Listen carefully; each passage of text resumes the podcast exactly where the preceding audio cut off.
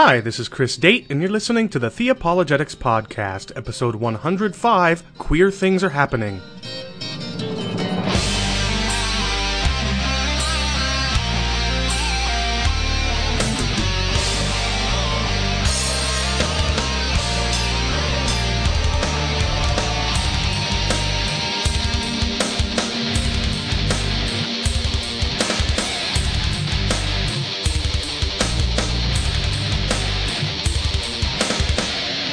This morning I had the opportunity to interview Dr. Michael Brown on the topic of his book, A Queer Thing Happened to America. Now, because I had released an episode just a couple of days ago, part two of the uh, Philip Payne interview, my plan was to publish this sometime next week. But then it occurred to me that the subject matter of this um, of this interview has some relevance to the uh, upcoming election. And then it occurred to me, well, I've already received my ballots for that, and probably most of you have as well. And and it, it, dawned on me that maybe it would be good for those of you who haven't yet filled those ballots out to to hear this interview in case it might have a chance of uh, of impacting your vote in a good way. Uh, and rather than risk several days going by during which you might fill those out and send it in before hearing the interview, I decided I would go ahead and uh, publish this this today, even though it's a couple of days, only a couple of days after the most recent episode. Hopefully that doesn't bother you. Hopefully you enjoyed the interview. Uh, I really did. I got to say he's he was an excellent interviewee. I really enjoyed it. Uh, just uh, for, forgive a little bit of technical difficulties that we had toward the end. Hopefully, it won't uh, interfere too much with your enjoyment of the of the uh, interview. That's all I've got really got for right now. So let's go ahead and play the next promo in my feed, which is for my friend Dee Dee Warren's The Preterist Podcast.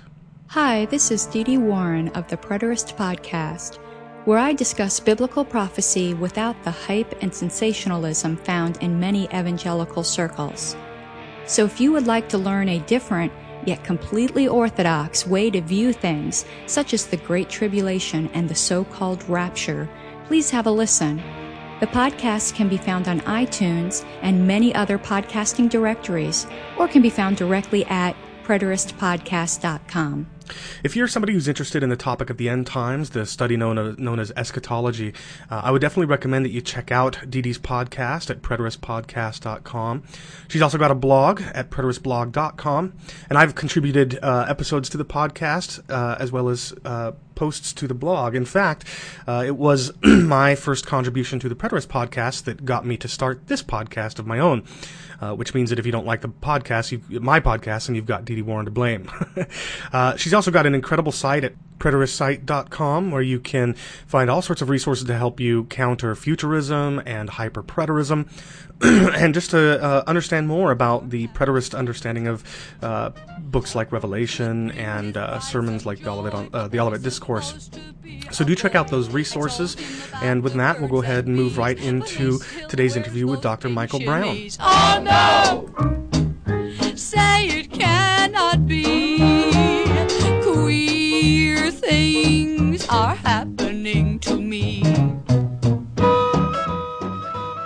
I'm joined today by my guest, Dr. Michael Brown, host of the daily nationally syndicated talk radio show The Line of Fire. He's the author of a number of books, including Our Hands Are Stained with Blood, The Tragic Story of the Church and the Jewish People, as well as Answering Jewish Objections to Jesus, and, most recently, The Real Kosher Jesus. Dr. Brown appeared on my show a while ago to debate the future of Israel with Steve Gregg, but he joins me today to discuss his 2011 book, A Queer Thing Happened to America. Thanks so much for being here today, Dr. Brown. Glad to be with you, Chris. For those listeners who may not be familiar with you and, for, and with your ministry, can you tell us a little bit about your radio show, The Line of Fire, what it's all about, what my listeners could expect to hear?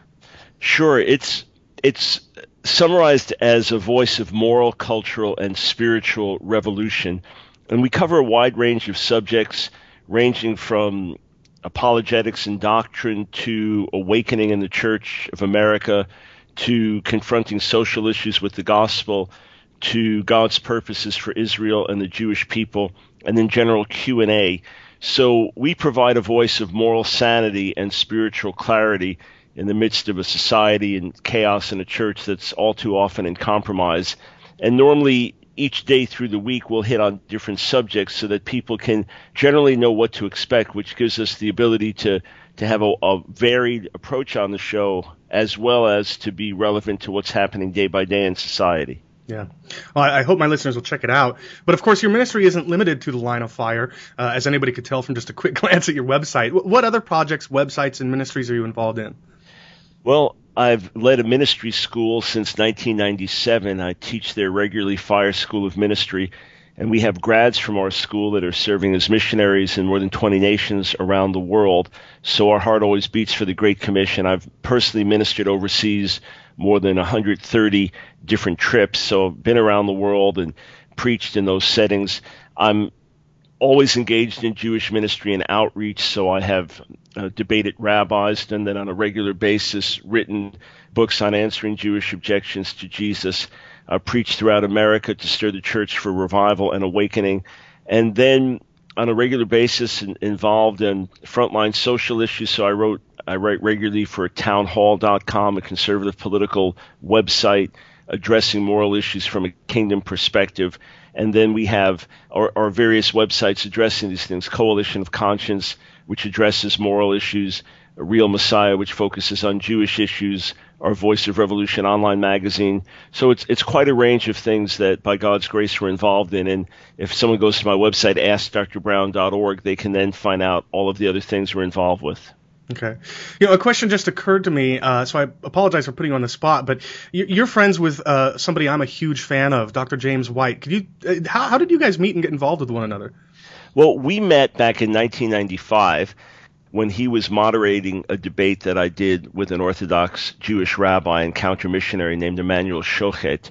This took place in uh, the Phoenix area, March of 1995, and he was introduced to me uh, as a six-point Calvinist by a friend. So I started chiding him on Calvinism because I'd been a Calvinist from 77 to 82. So, so we started to interact in a friendly way then, but with mutual respect. And then we were we were not in touch a whole lot, just a, a bit over the years. We'd write back and forth to each other about various things, and we knew the different work that we were each involved with and where it overlapped. And then when I was on uh, live talk radio on a daily basis, starting about four years ago, four and a half years ago, I started to get lots of emails from people about Calvinism and where I stood on that. And I said, you know, I should have a radio debate with someone. And I was thinking about Dr. White but I hadn't contacted him. And then he heard about it, so he contacted me. So we did some debates on my show and then on his show, uh, debating these issues, which I think are, are, great learning tools for folks wanting to hear both sides of the issue. Yeah. And then the, the neatest thing was last year I was asked to come on Jewish Voice broadcast hosted by my friend John Bernis and debate these two gentlemen who denied the deity of Jesus, in fact, just thought that he was a glorified man, that the Son of God was not even pre existent. And I needed a colleague to come on and join me. So it would be two on two for this debate. And I thought, wait a second, this is in Phoenix. This is where, where James lives. Why doesn't he join me? So uh, we did that together. In fact, it was a really wonderful night for the gospel and then I've been on his show a number of times, and he back on mine, so we can both share in our areas of expertise. Yeah, I'm a huge fan of his. He's been on my show twice, in fact.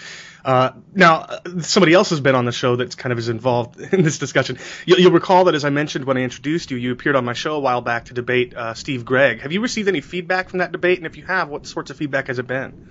Yeah, I have. Uh, not a a ton of feedback, but I have received some feedback from folks who were glad that I did the interview, and all the folks I heard from really believe that that we presented the truth more biblically, with all respect to Steve, sure. and that uh, the position to take away the promises from national Israel just doesn't hold water. Yeah, yeah, I agree. Well, we're obviously not talking about Israel today, uh, even though you and I share a passion for Israel and for the Jewish people. Instead, you're here to talk about an issue about which I think we're still pretty passionate, and that's the topic of your book, A Queer Thing Happened to America. We're going to get into a few specifics in just a moment, but could you sort of summarize in a nutshell what the book is about and what you hope to accomplish in writing it? I, I wrote the book over a six year period with the goal of awakening the conscience of America, not just the church, but the society as a whole, mm. in terms of the real issue of gay activism, where it has taken us so far, and where we are going. And basically, to awaken people that want to be tolerant and want to be fair minded, to show them what this really means.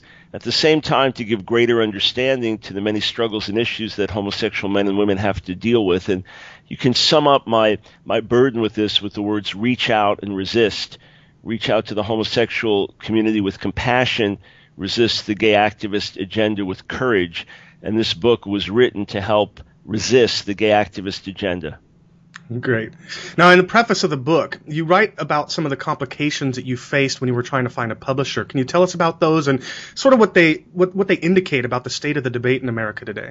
I knew in writing the book that there would be challenges getting it published because I had already seen that gay activism had quickly become the principal threat to freedom of speech, freedom of conscience, and freedom of religion in America that may sound absurd and strange to some, but every day that goes by, we see it unfolding more and more. Yeah. I, I knew that in many ways it was considered uh, too hot a topic to touch. Others looked at it as a no win situation, that whatever side they come out on, they're going to get blasted, and if they don't come out at all to deal with things, they're going to get blasted. So I, I worked on the book over a six year period. My ultimate goal was to get it published by a secular publisher but I thought if a Christian publisher had inroads into the secular world, I would work with them. One or two publishers I spoke with, like Zondervan, and we agreed it just wasn't a fit in terms of what they wanted to do and what I wanted to do. Hmm. But otherwise, we farmed this out to various publishers, and I actually worked with a literary agent, what I was told the top Christian literary agent in America in terms of working with the biggest Christian authors. And I'd never done that before. They farmed it out to the top secular publishers, Christian publishers, and ultimately got back to me and said no one was willing to touch it. Wow. They explained that everyone said the title had to change, which in itself said a lot because you have TV shows like Queer Eye for the Straight Guy, you have queer Bible commentary, you have queer study programs in colleges. This is not like the N word in the black community. This is just now mainstream. Yeah. As uh, almost 10 years ago, Associated Press had an article that queer is now hipster and, and mainstream, cool kind of word. So the fact that people wouldn't touch it because of the title, that that was fascinating and indicative of what I understood was happening. That one side could say whatever it wanted, however it wanted, and if you drew attention to it, you were now outcast. The other thing I was told was that the contents were too controversial. So, in other words, for these things to be happening was not too controversial, but to document them was. yeah. And I had I had one conservative publisher tell me that he will be an eager reader of the book when it comes out, but he would not dare publish it, that it could practically bankrupt his firm, Jeez. that other conservative authors would no longer work with him, that bookstores would no longer order from him. That's how extreme this is. So, not a single publisher told me that the book was not well written. Not a single publisher told me that it was not well researched. Not a single publisher told me that it wasn't true. Not a single publisher told me that, that it was lacking in compassion. It was simply too hot to touch. And of course, in the gay activist community, this is proof that it's a lousy book and I had to self publish it. No one would touch it. The reality is, it proves the very things that I've said in the book. Yeah, absolutely. Well, well, not too long ago, I listened to an episode of your show in which you had played some clips from a debate that you had, in which your opponent was convinced, or at least expressed that he was convinced, that you're an angry, hate filled bigot trying to rile conservatives up to do literally violent battle with homosexuals and supporters of the gay agenda on the one hand, how do you really feel about those who struggle with sexual identity and orientation, and how do you, do you, how do you hope your book will impact them? But on the other hand, what sort of action are you really calling the conservative Christian community to? First, in writing the book, I was determined to hear the stories of the people I was writing about. One of my principles in doing apologetics is to really do them well. You, you have to get into the heart, the mind, the skin of the people you differ with for example, if, if I was going to be focusing a lot on Islam, I would not primarily read books by Christian apologists. I would read books by Islamic teachers and theologians and leaders and try to see the world through their eyes. So, of course, I did this with regard to homosexual issues. And as, as I listened to their stories, as I had opportunity to sit and talk with people, as I read the books, my heart began to break, especially for those who were raised Uh, in a Christian home or had a desire to follow Jesus and now felt that they must somehow be cast out by God or hated by God and they'd have people trying to drive demons out of them or even shock treatment and just horrific things they passed through. And then they said, wow, this is the way God made me. I've been mis- misreading the Bible. So rather than getting angry with these people, my heart began to break all the more. I began to see what was happening behind the scenes. Yeah. I began to see some of the roots of rejection. So it developed real compassion in me. I remember one night reading a book with stories of, of people who had turned away from God because of the church's teaching on homosexuality. And I just had to put the book down and get alone in my room and get on my knees and, and cry and, and pray. So my heart remains very tender in this issue. And whenever I address these things and get involved, I, I do so with a sense of, of internal conflict because of the pain I feel for the people. And I know when I stand up for what's right, they'll view me a certain way. But I know ultimately it's it's in their best interest, in the best interest of society, that we speak according to, to God's word and God's heart.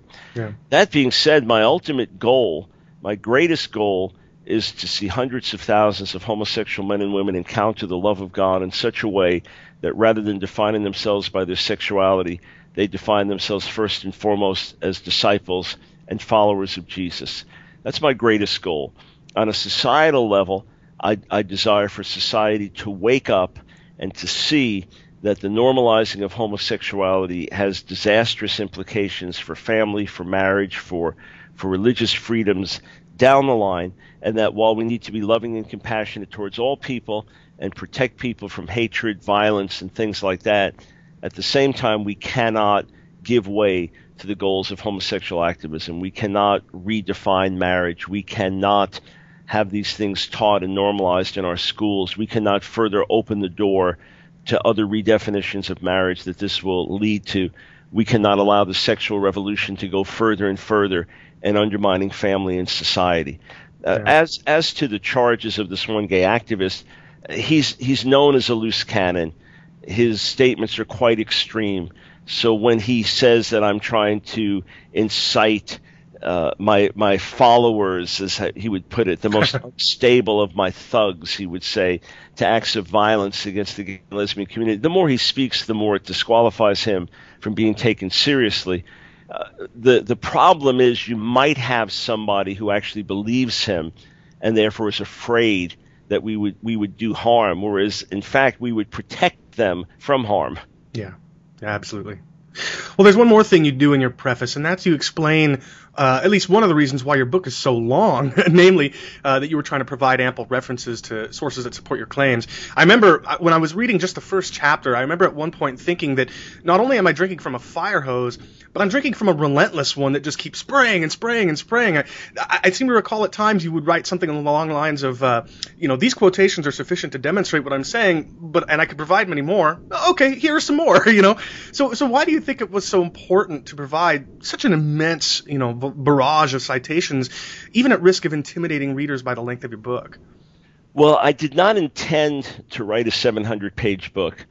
And the only way that we got it slightly under 700 pages is by reducing the font of the endnotes. so, so those reading it not in ebook form but in hardcover form would realize that those 1500 endnotes are in a very a very small font to keep things under 700 pages. But I did feel it was critically important to document every word, every statement that could be considered controversial. And I could have provided 10,000 pages of quotes. In other words, the literature is so immense, the controversy is so ongoing. I, I could write a, a chapter a month updating things, or a chapter every other month updating the book, and, and make it thousands of pages. So, on the one hand, I wanted to document things clearly because there's so much controversy and there's so much emotion involved in this subject that that you get attacked the moment you open your mouth. And I felt it was important to put out kind of the definitive textbook that someone could go to on any of the major subjects, be it what's happening in the media, be it what's happening in the university, be it what's happening in the psychological profession, being what's happening with biblical interpretation, with religious rights, that each chapter would be a statement, a read aloud statement in itself, almost a mini monograph, you could say, well documented. I, I, knew that every line would be challenged, and it was critically important I did that. The other thing is, I really wanted to be fair. Hmm. And you'll see that I extensively quote from those I differ with and do my best to present their position in their words accurately and fairly. Yeah, I think you did exactly that. Now, we could talk for hours and hours and hours about some of the things that you write about in the book, but in the interest of time and, and, and, and in, in the hope that it will tease listeners uh, into wanting to get a copy of your book for themselves, I want to just ask you to summarize a few of the chapters, beginning with chapter one entitled A Stealth Agenda. What do GLBT activists typically say about the agenda we think they have? And in contrast, what does the evidence reveal? Well, they would laugh at you and say, there, there is no gay agenda. there, uh, have you talked to the head homosexual to get it? You know, or we, we haven't seen a copy of it. it. The very idea of a gay agenda is something that's constantly held up to ridicule to this day, even though more and more gay activists have said, yeah, this is our agenda, this is where we're going, these are our goals. The, the very idea is ridiculed. Now, here's the reality the vast majority of homosexual men and women do not have an agenda if someone said to you, well, what's the heterosexual agenda? That would kind of be their counter question to reveal that, that the idea of a gay agenda is false. Your average homosexual man and woman has this agenda. I'd like to live my life and not be bothered and mm. just be accepted for who I am. However, there are well funded, well organized gay activist organizations that are having massive influence in our country uh, President Obama has spoken at some of their events. For example, the annual fundraising event for the Human Rights Campaign in D.C., the world's largest gay activist organization with a budget of about $45 million, active in lobbying and, and, every other way of trying to influence the society. Uh, President Obama has been a keynote speaker for them. That's how influential they've been. And if you think of this, you have numerous organizations, legal organizations, lobbying organizations, educational organizations, media watchdog organizations, one after another after another, and then ones operating in different states fighting to redefine marriage and things like that. Mm. When you think of their budgets and then look, say, at, at family ministries, let's say we looked at Focus on the Family, which perhaps in its heyday of income under Dr. Dobson was bringing in maybe $130 million a year. I worked with them for a short period of time and asked specifically about their budget just dealing with homosexual related issues. And they said it was less than 3%. And at that, the great majority of that budget was working to help people with unwanted same-sex attractions. Sure. So, so the budget would have been under $5 million and this was from the largest of all of the family ministries. So there's a massive amount of money being spent, and there are clearly articulated goals which constitute an agenda. And one of the communication devices that they laid out is don't talk about a gay agenda. talk about a gay rights movement. Because if you talk about a gay agenda, it could look bad or sound bad. More importantly, if you laid out all the goals years in advance, Americans would say, we don't believe in this. We, we're not accepting this. Right. But the stealth agenda is to say there is no agenda, to have systematic communication that denies there's an agenda at the same time that you advance your agenda. So there is absolutely no question that it exists and the first chapter lays it out indisputably. yeah, that's a very good word to use. Uh, chapter two uh, is called Jewish Hitlers, Christian Jihadists, and the Magical Effects of Pushing the Hate Button. I, I remember a few years back, I attended, if, if what I recall correctly, was a Love Won Out conference at a, at a stadium here in Seattle. And a local newspaper, I, sh- I should say a newspaper of sorts, it's more like a little free magazine, it had a, a, a biplane fly over us flying a banner which said something like, Get out of our city, you bigots. and that had a psychological impact on me a little bit. Tell us about the psychological psychological manipulation that you write about in this chapter. Well, it's it's a well-known strategy. It was articulated in writing in the 80s and I'm sure existed before that that anyone that takes issue with the goals of gay activism must be classified as not just a bigot but associated with KKK, associated with Hitler. Uh, the moment you differ, you're going to be called a Nazi. And it's like clockwork.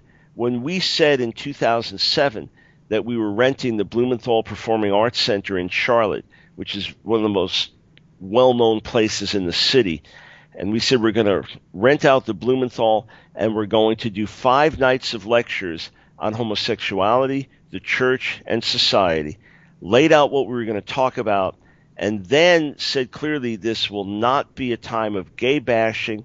There will be an open mic for Q&A for anyone that wants to interact. No hate speech will be permitted. No sooner did that ad appear in the Charlotte Observer in 2007 that letters to the editor start coming in bashing me. Websites start bashing me. Looks like the KKK is expanding in Charlotte. Uh, references to Nazis, Hitler, just, just like clockwork, to to the extent that the Charlotte Observer actually wrote, and, and they're they're left leaning, well known, so they they wrote an editorial defending me being there because the the place received some public funding, and they allowed me to write an editorial responding. And in the editorial, I said, "Look, this is you're being manipulated." Because the moment someone uses hate speech, pushes the hate button, and I document it shockingly in the chapter, the moment they push that button, all rational interaction and discourse comes to an end. Yeah. And, and you, you vilify your opponent. And I said, look, how about if neither side pushes the hate button and we sit down and talk through the issues? Yeah, that, that would be the approach I prefer too. Uh, now, we conservatives often speak about the logical slippery slope that leads from one line of reasoning to another, and about how if the rationale behind one position is to be clearly rejected, we can't use that same rationale to support another. Now, these are these are some of the things that you write about in chapter seven, which you call "Speaking of the Unspeakable: Some Disturbing Parallels to Pro-Gay Arguments." Now, I'm sure that you're going to want to give the disclaimer that you did at the beginning of the chapter, but after that, tell us about these parallels and why they're so disturbing.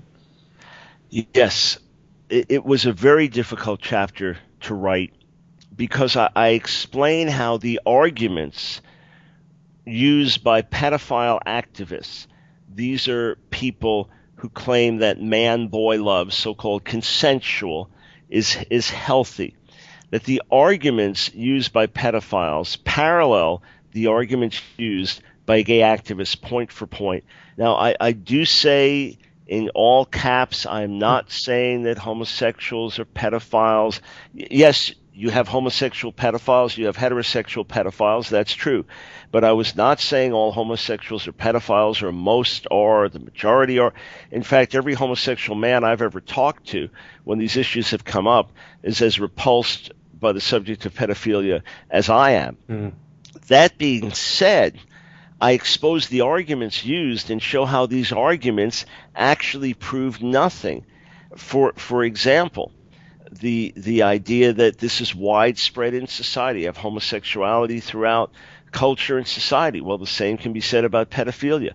Uh, when you go back into the ancient Greek world and, and want to look there for a model of homosexual practice, you commonly had pedophilia with with a man having a boy lover, and that was supposedly someone he was going to mentor, and people would just pass through this as kind of a rite of, of passage in life. Uh, well, you know, in the animal world, animals do it. Well, animals do this. Well, it's it's just beneficial love. It doesn't hurt anybody, and and you'll have people who say we're introduced to, to homosexual relations when they were 11 years old, and they'll say it's the best thing that ever happened to them. This 30 year old man took an interest in them, the first person that ever cared for them, and, and it's been liberating for them, and they recommend it now that they're in their 30s or 40s. I, I lay out the arguments and basically say if you want to use these, then these are the same arguments that, that are used by by pedophiles. Right. If you're going to try to argue for your position, you're opening the door for them. So it, it's really shocking. And to date, not a single legitimate response has been written to that chapter. I've been mocked for writing it. I've been misrepresented for writing it, but not a single legitimate response. Yeah. Yeah. Well, I don't think there. It, I don't think there is a conceivable legitimate response. Uh, now, one of the most disturbing, perhaps, and terrifying victories of the gay agenda has been the legal consequences that often follow expressing uh, express, expressing one's own disapproval of homosexuality and related issues. Give us some examples of how our rights are trampled upon, as you write about in chapter 14, which you call "Big Brother is watching and he really is gay." Yeah, this is very disturbing. This is not some paranoid projection from some right wing fundamentalist. This is reality. I was first clued in on this by uh, Alan Sears and Craig Osten, who lead up what used to be called the Alliance Defense Fund, but is now the Alliance Defending Freedom. And they wrote a book on homosexual activism called The Homosexual Agenda, which they said was the principal threat to religious freedoms. This came out some years ago now.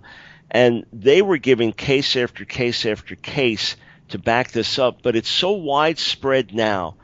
Again, without getting into all the details, you're talking about people being fired from their jobs, university administrative jobs, because in their private time, they they wrote a letter to the editor of their newspaper expressing a difference with homosexual activism. Yeah. You're talking about students being kicked out of college programs or university programs because they wouldn't bow down to gay activism within the school. You're you're talking about people being fired from their jobs simply because they they told an employer that the, the lesbian employer and or lesbian boss rather, and she says, yeah, she's going on a honeymoon with her partner and so on, and and keeps talking to this person. The person says, you know, as a Christian, I don't agree with that. Fired from the job. It goes on and on. Yeah. Most recently in England, I just documented a couple of cases in one of my recent articles.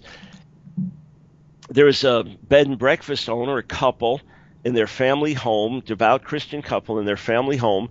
They they rent out rooms. In the past, they have refused rooms to unmarried heterosexual couples. Uh, homosexual couple wants to rent a room. They explain, no, as Christians, we, we can't do that. They're taken to court and fined almost six thousand dollars for hurting the feelings of the gay couple. Yeah. There is a man in England, Christian worker, posted on his Facebook page. He differed with same sex marriage being imposed on the churches. If the government wants to grant that right, that's fine, but it shouldn't be imposed on the churches. He is government employed. He was just reprimanded and had his salary reduced 40%. Uh, things have gotten to the point now where a major media leader actually said to me that he appreciates what I'm doing on the radio and encourages me to keep doing it as long as I can, meaning that he thinks the door to this type of free speech might actually be closing. Yeah, that that is really kind of kind of scary. And you know what what, what amazes me is it's not just uh, outright support for homosexuality that can get you in trouble. Just recently, uh, Dr. White has talked about this on his show. There was the lady who just for just for signing a petition let, wanting to let voters decide on the issue um, was reprimanded at, at the college that she taught at or something like that. So now just saying that you want the conversation to be able to be had is enough to give you these kinds of consequences. You know what I mean? Uh, all right. Well, as I said, we could talk for hours. Hopefully, that sampling of the topics that you address in your book will prompt my listeners to buy it. Now, what sorts of negative responses have you gotten to your uh, book? Do you get a lot of very calm, collected responses critical of it, or do you get mostly sort of empty rants? You know, uh, or, or do they sort of span those two extremes? And and how do you respond overall to your critics? Well, I expect that critics will be upset. I expect that they will look at this as an assault on their very personhood. I expect that many of them won't actually read the book, but will just repeat what others say. So uh, my heart goes out to them. I feel the same as always. Jesus had mercy on me when I didn't understand, when I was hostile. I want to have the same response to them. At times, I will expose error and I, I will confront error for the sake of others. Even if the person I'm dealing with won't hear, I want others to hear, but I'll try to do it in a calm way I'll try to overcome anger with patience and overcome error with truth.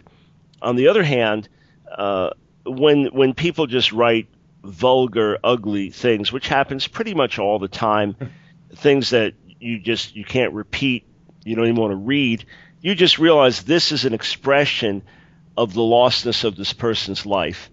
In other words, if, if I disagree with, say, a Muslim, and I start renouncing that person in the most vulgar terms imaginable, and then wish for the most horrific things to be done to them, that says more about me than it says about Islam. So when I see people uh, reacting in certain ways to me, that just reveals who they are and their need for the Lord. At the same time, I've received overwhelmingly positive feedback. Overwhelmingly from reader after reader, from leaders, from professors, from activists, who said that this is the book, that this is the most important book that's been written on the subject. Uh, we've been able to get it into the hands of many influential people and are trusting that the, the Lord will use it to make a larger impact. Uh, so, on that level, the years of effort that went into it, the challenges that we had in getting it out, even having to form our own publishing house called Equal Time Books to publish the book, I, I feel it's absolutely all worth it. Yeah, definitely. Uh, you know, we talked about Big, Big Brother a moment ago. My, my, wife and I just received our ballots in the mail the other day. Uh, it's election time, and the nation is divided. Even Christians are divided when it comes to whom to vote for. How how should issues like gay activism, the homosexual agenda, the redefinition of marriage, and all the things that we've been talking about, how should those things factor into our decision? And do you and do you think, if you don't mind me asking, that one of the two major parties' candidates is probably the better choice with those things in mind? Oh, absolutely these things are critically important. When you redefine marriage, you tamper with the very foundations of human society. When, when you redefine marriage, you have situations arise, oh, say like in France, where birth certificates say progenitor A and progenitor B. Uh, the uh, this has happened in Spain, I should say. In France, they're now talking about removing uh, mother, father from birth certificates. In Brighton, England, they don't want to use Mr. Mrs. because they feel that's an insult to transgenders. Uh, we we've seen things happen in America already now, where the door is now opening to polygamy, to polyamory, even to incest being discussed, consensual adult incest. In, in other words, once you mess with marriage, everything gets messed with and then you guarantee that kids raised in same-sex households will either never have a mother or never have a father. And then it goes further when when the law codifies this in a state. Now now you are codified as a bigot if you differ with it. So it's critically important that we stand against the redefinition of marriage and gay activism while continuing to compassionately reach out to the people. Therefore, under no circumstances do I see a, a, Christian voting for Barack Obama. I see no possible justification for it. Now, the Republican Party platform is strong on these issues of marriage and family, and Mitt Romney is campaigning in a strong way on the issues of marriage and family. And I hope that if elected, he'll govern this way. I have concerns, though, because his track record in the past in Massachusetts was not so positive in this regard, and some would say it was very poor in this regard. So the Republican Party platform is overwhelmingly better, and the current stance of Romney Ryan is infinitely better than the current stance of Obama Biden. The question is, if elected, will Mr. Romney live out these values? Let's hope that if he does, that'll be the case. Yeah, definitely. Well, if, if you could leave my listeners and me with a parting message, something that you might want us to take away from our discussion today, more than anything else we've talked about, what would that be? We must take a stand. This will be looked at in years to come. If the Lord tarries, generations to come will look back to this and ask, what did we do in this situation? I've ever said the ultimate test of a moral society is the kind of world that it leaves to its children. And the question is, what kind of world are we leaving to our ch- children? And when you have things like SB 48 passed in California that makes mandatory the, the celebration of gay, lesbian, bisexual, transgender history for all students in all grades, K through 12, with no opt out options either for students or teachers. When you have SB 1172 passed in California, that now makes it illegal to provide counseling to someone 17 years old, so a minor with parental consent, with unwanted same-sex attraction, who wants help for the possibility of change. That is now illegal in California. When you have these things happening on our watch, it's an indictment on our apathy, on our inactivity. So I believe it's essential people get hold of a queer thing happened to America, read the contents, focus on the chapters of interest, and, and then say, okay, do to make a difference. Ask God for a heart of compassion for the homosexual community and a real vision to see Jesus come into their lives in a profound and wonderful, life changing way. And at the same time, the courage, the backbone to stand up for what is right, to speak the truth in love, and to turn back the tide of homosexual activism. Yeah, very good. Well, where can listeners tune their radios uh, to listen to the Line of Fire, and where can they go to find you online? Yeah, the Line of Fire is syndicated nationally, but it's not in every city in America. So the best thing to do is to go to Ask Dr. Brown, askdrbrown.org, and click on the Line of Fire on the homepage, and then they can go from there to the station listing and see when it's on in their particular city. And the podcast subscription is free. Okay, and, and how do you recommend listeners get their hands on a copy of A Queer Thing Happened to America? Yeah, I, I doubt that your local bookstore is carrying a copy of A Queer Thing Happened to America, but it's still worth going in and asking for it.